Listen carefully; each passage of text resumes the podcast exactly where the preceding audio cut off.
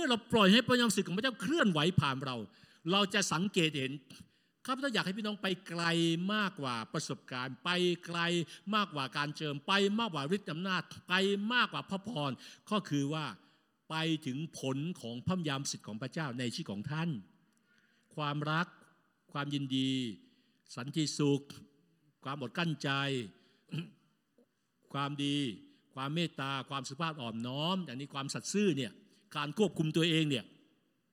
สิ่งเหล่านี้มันไม่ได้เกิดขึ้นจากตัวเราเองได้เลยนะ ไม่มีทางเลย เพราะว่าท่ามกลางโลกมันจะมีการยั่วยวนเสมอ มันจะทำให้เราตะบะเราอารมณ์เราเนี่ยมันฟุ้งซ่านเสมอ ในขั้นตอนนี้แหละเมื่อเรามาถึงจุดนั้น เราจะได้สะท้อนคุณงามความดีของชิดในพระเจ้า เมื่อเรายอมจำนนต่อพระเจ้า และได้ลิบอำนาจของพระองค์ที่เพิ่มพูนมากขึ้น